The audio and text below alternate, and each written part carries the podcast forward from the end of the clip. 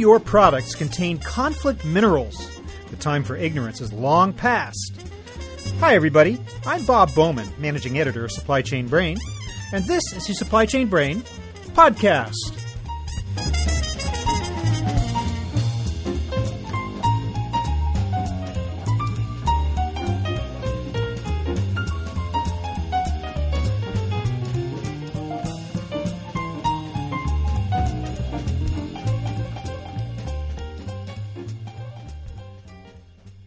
Been about a year since the U.S. Securities and Exchange Commission imposed a rule requiring manufacturers to disclose the presence of conflict minerals in their products. The term refers specifically to tin, tantalum, tungsten, and gold, sourced from mines in the Democratic Republic of the Congo that are controlled by armed gangs. The rule was mandated by the Dodd Frank Act, signed into law by President Obama in 2010. In the beginning, many companies complained that they had no way of knowing whether their products contained conflict minerals, given the multi tier nature of their supply chains. Tough luck. The rule is now in place, and although it doesn't impose any fines for noncompliance, companies that don't go along or fail to eliminate conflict minerals from their products stand to lose big in the form of damaged brand value. And, of course, there's the basic moral principle that says we shouldn't be making product with forced labor. My guest today is Paul Noel, Senior Vice President of Procurement Solutions with Ivalua. With the second phase of the SEC rule just around the corner, he talks about what companies should be doing to comply and how they can gain visibility of their hugely complex supply chains. Here's our conversation.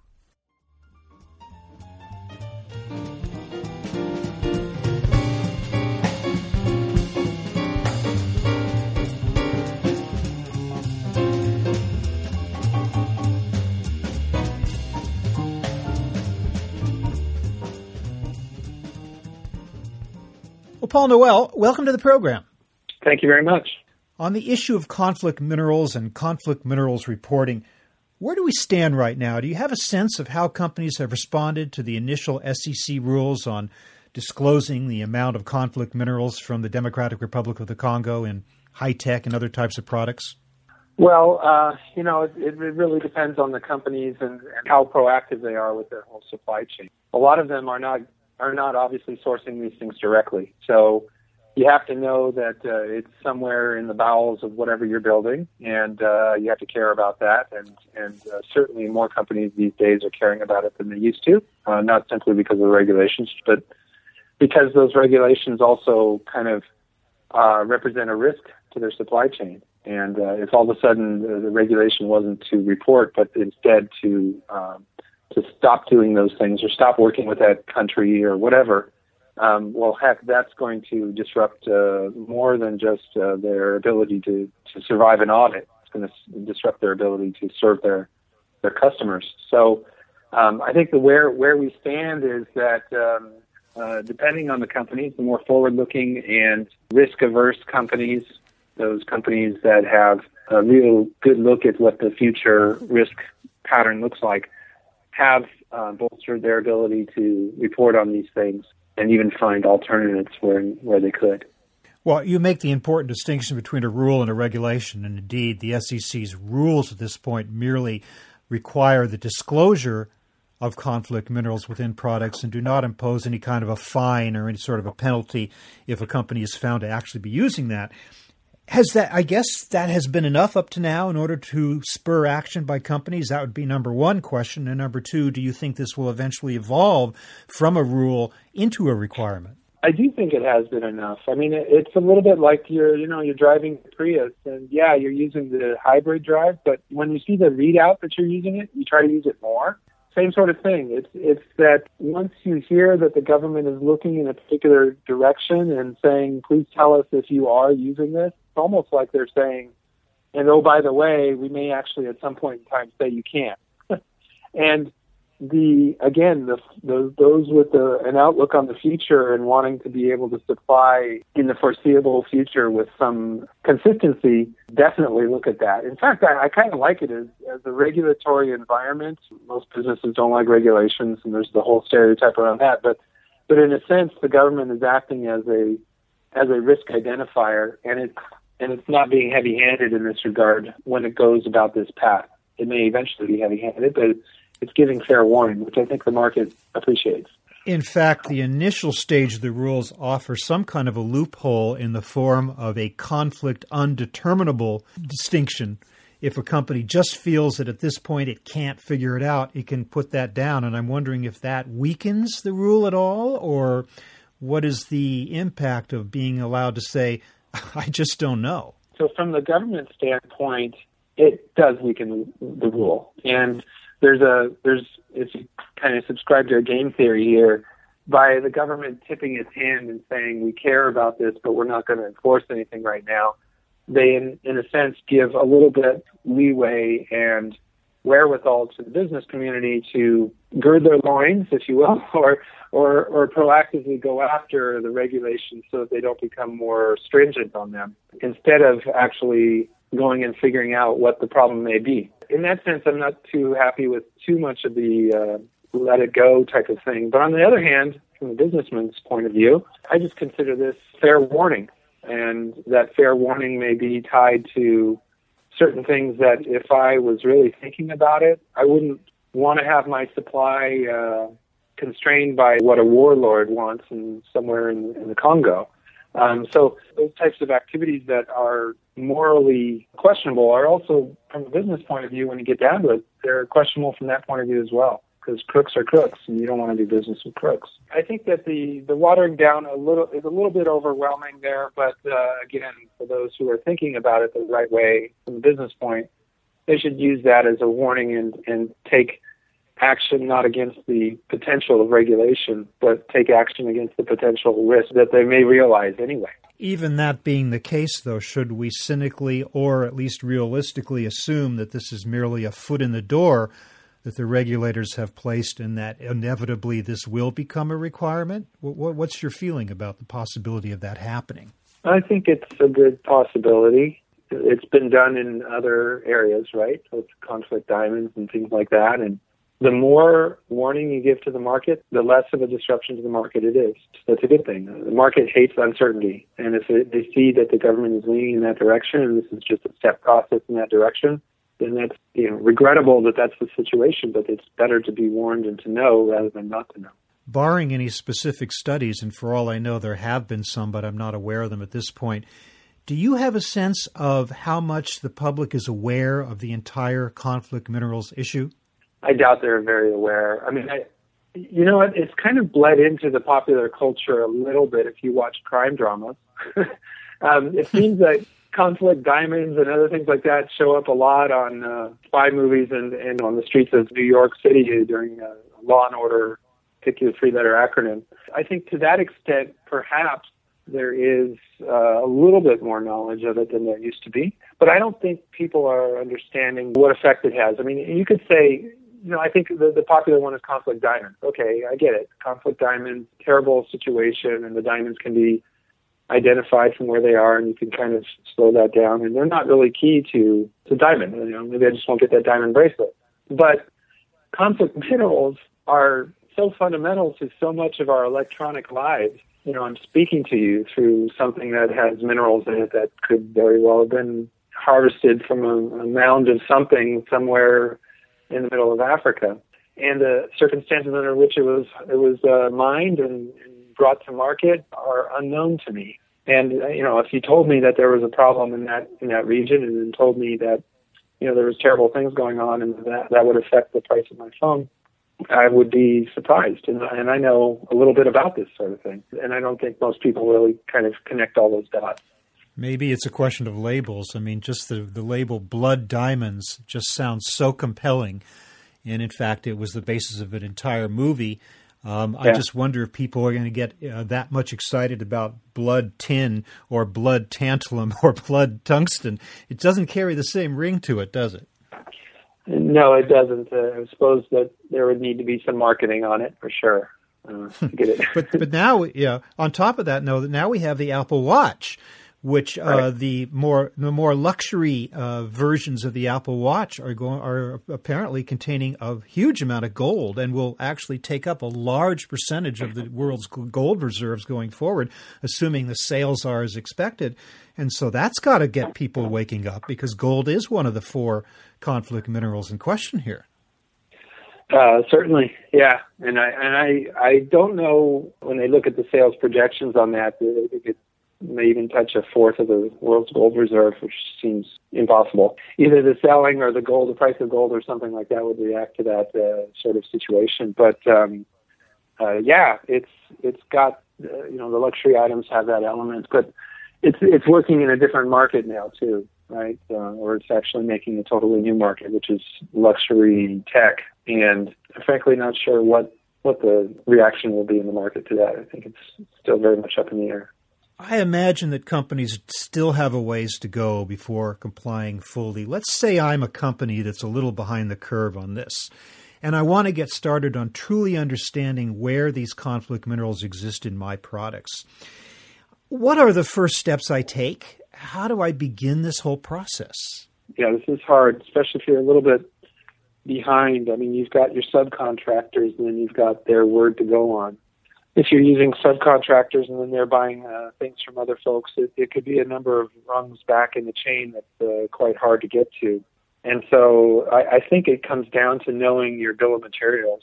Um, a, a good manufacturer knows the components that go into their system. They may not know the elements of those components perfectly at first, but really job number one is to get a good good clean view of what the heck is on the on the board that's inside of that device or whatever. Get it at the component level, at that first level component level, because the components are still somewhat visible. They've got numbers and labels and uh, even made in or fabricated in, and they've got some of those things which is the start of the chain of events that you need to go to, to trace it back to its origin.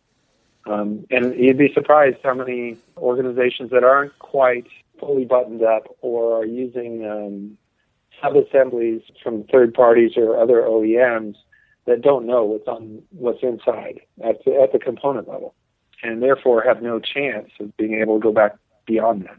That's what I was thinking. I'm thinking like at the tier one or tier two level, your bill of materials might state something like circuit board, uh, right? Yep. I mean something yep. something that's already semi-assembled, and yep. at that point, it's not going to tell you what those raw materials are. And so extending that bill of materials back up multiple tiers cannot be easy. And yet, I guess you're implying clearly it's not impossible. you know, companies no, are doing it. It's not impossible. So, to to your analogy, it wouldn't say it wouldn't say circuit board. That's actually one extra level. It would say PCBA, which is printed circuit assembly board. Uh, PC printed circuit board assembly and that means that it's a circuit board with stuff on it. And the stuff that's on it is one layer removed from these folks, to your point, because they just bought the whole thing assembled for them. And so that's the next level. Okay, so you've created, I'm buying this assembly from you, so you must know all of the resistors, capacitors, and integrated circuits and, and everything else that goes on there, crystals and whatever. Please tell me what those are and where they're made. And that's that's the the, the thing that you're putting that on the, the next level of companies. Now, those companies that sell fully assembled printed circuit boards are, in theory, because of these rules from the government, being asked these same questions by different of their customers.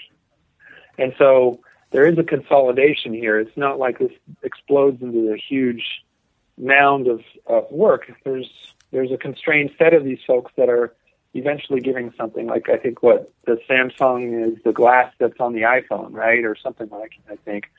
Um, you, you you come back to these base suppliers, and they will get inquiries from multiple of their clients asking for this kind of data, and they can get this done in one fell swoop if they do a good job at it, and push it on down the line from there. So it, it really takes everybody holding hands and doing it. That's what a supply chain is about. Me ordering something and and eventually that demand signal coming all the, getting all the way down into the depths of Africa to get something from the mine. It's the same triggering action that this, uh, this these inquiries are about. It's just about knowing who you're buying from. Well, you just put your finger on it when you said from the mine, because it's not enough to say that I understand this is from the Congo, from the DRC, because not every yep. mine in the DRC is a conflict mine. And so it's it's specific to the mine that it comes from. Now, my understanding is the only stage, the last possible stage at which that is determinable is the smelter. Past the smelter, it's all mixed up and you can't tell, right? That's that's right. And and you also are getting down to a local level where people will report things differently than they actually happened. The supply chain works well down to a point where the uh, benefit of fudging things is about equal to the to the risk of getting caught fudging things. It could happen higher. It could happen at the subassembly maker, but but it's it's uh, for sure uh, a risk down at that level. And I'm going to go out on a uh, I'm going to say something that might be relatively contrarian. I'm not sure, but I would embrace those folks, the people driving these these issues. Right? There are third party, uh, non governmental organizations who dedicate their lives to raising this issue and who are on the opposite end, if you will, from the industry on the lobbying track in Washington, D.C., saying we should have these regulations about conflict minerals. Well, I think that the industry should come back and say, all right, well, um, tell us, tell us where to look.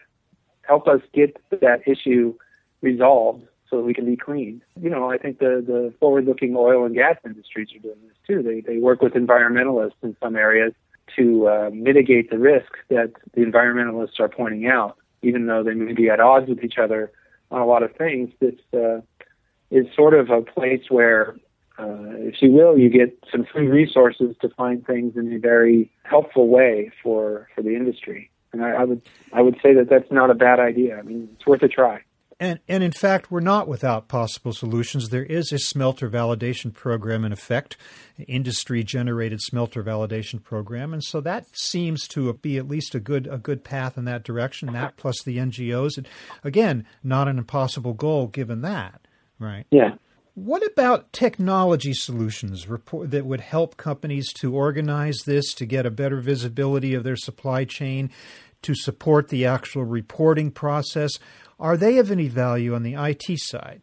Well, yeah. Now, I mean, you're getting into an area where I operate is basically, you know, building technologies that help automate those very hard processes of humans uh, talking to each other and, and, and doing things that are sort of one-offs.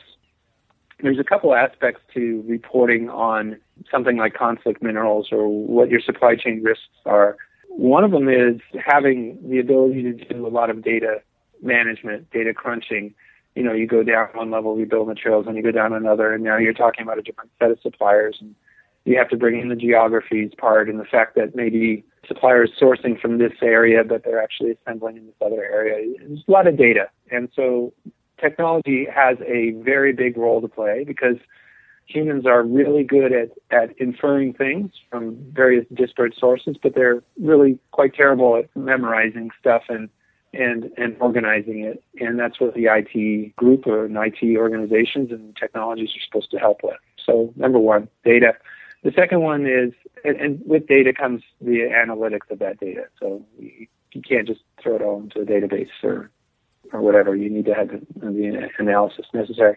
Second one is more the project management of things. Each one of these things is an initiative. It's a it's something with a, a goal, a defined beginning and an end. It's got stakeholders that need to be kept up to speed.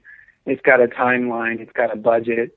It's going to have lots of different moving parts. It's going to have a sequence of events that need to happen, and dependencies and, and constraints and so on. All of these things are aspects of project management, and technology can really help with organizing around that because you're going to have collaborative processes across not just different people within the organization, but with different organizations and giving them all logins to the solution and having them see what they're supposed to see um, so that they can participate in the project and make it as efficient as possible. These are this is the second level of things that a technology solution should be able to do. The the further things that technology can do are much more esoteric, and I I can't speak to them as well because they're harder to do probably.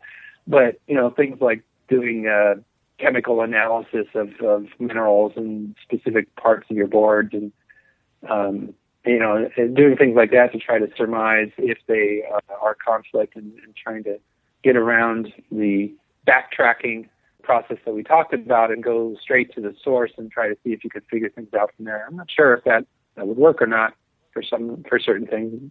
Certainly worked with blood diamonds, but it may not work with these minerals. But those kind of technology solutions are a little bit beyond me. But that's kind of a, a nice thing if you ever were able to do it easily. Do you think the issue is going to broaden in the years ahead? I mean, right now we're talking about four specific minerals in one specific country and specific mines within that country. There's also issues, as you say, blood diamonds from other places. There's uh, cotton picked by child labor in Uzbekistan. There's any number of possibilities. I'm wondering if companies can expect to be to see additional reporting rules and maybe even rules with teeth that cover a much broader uh, series of raw materials that go into their products and global supply chains.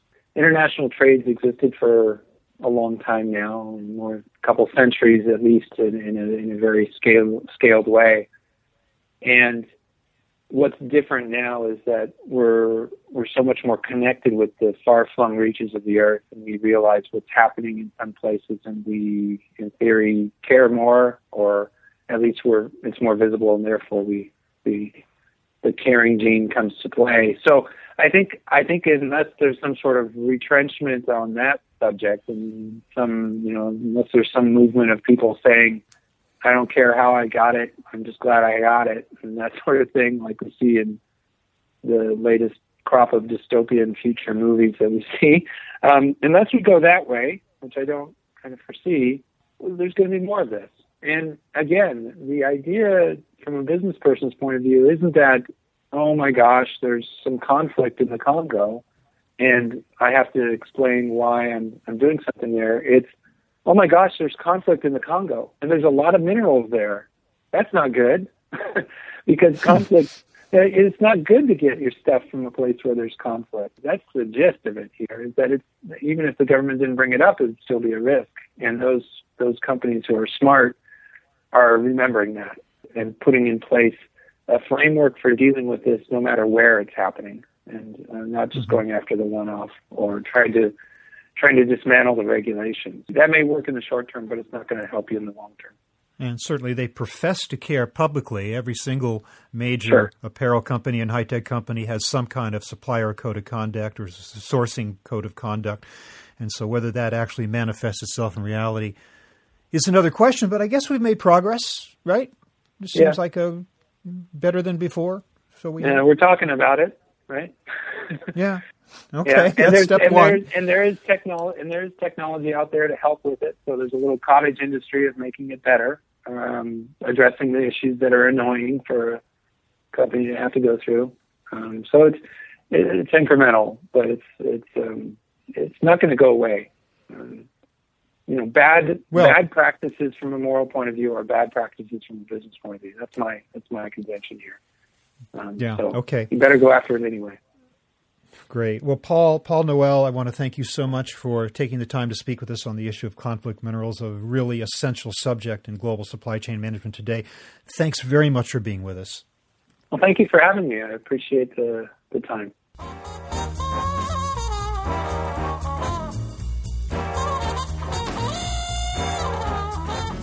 That was my conversation with Paul Noel of Ivalua, talking about how manufacturers can get in line with the new reporting rules on conflict minerals. We're online at www.supplychainbrain.com, where we post a new episode of this podcast for streaming or downloading every Friday. You can also read my think tank blog, watch thousands of videos, and access all of our other content, including the digital edition of our magazine. Look for us on Facebook and LinkedIn, and follow us on Twitter at scbrain. Can also download or subscribe to the podcast on iTunes. Got any comments or suggestions on this or any episode? Email me at rbowman at supplychainbrain.com. See you next time.